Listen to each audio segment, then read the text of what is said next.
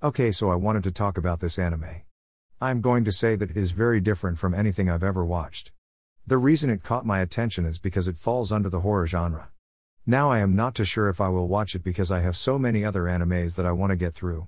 This anime is about internet addiction and this one kid wants to get over it. So, he goes into this place thinking it's a rehab, but it's actually a prison and escape is not permitted nor an option. How will he overcome this? Will he survive this prison? If you want to watch this anime, you can probably find it anywhere as it is new and so far there are 5 episodes. As this anime is still currently airing, so there will be more episodes eventually. Well, guys, till next time, keep the peace and keep watching anime and reading manga. Stay cool, my friends. Au revoir for now, till we meet next time.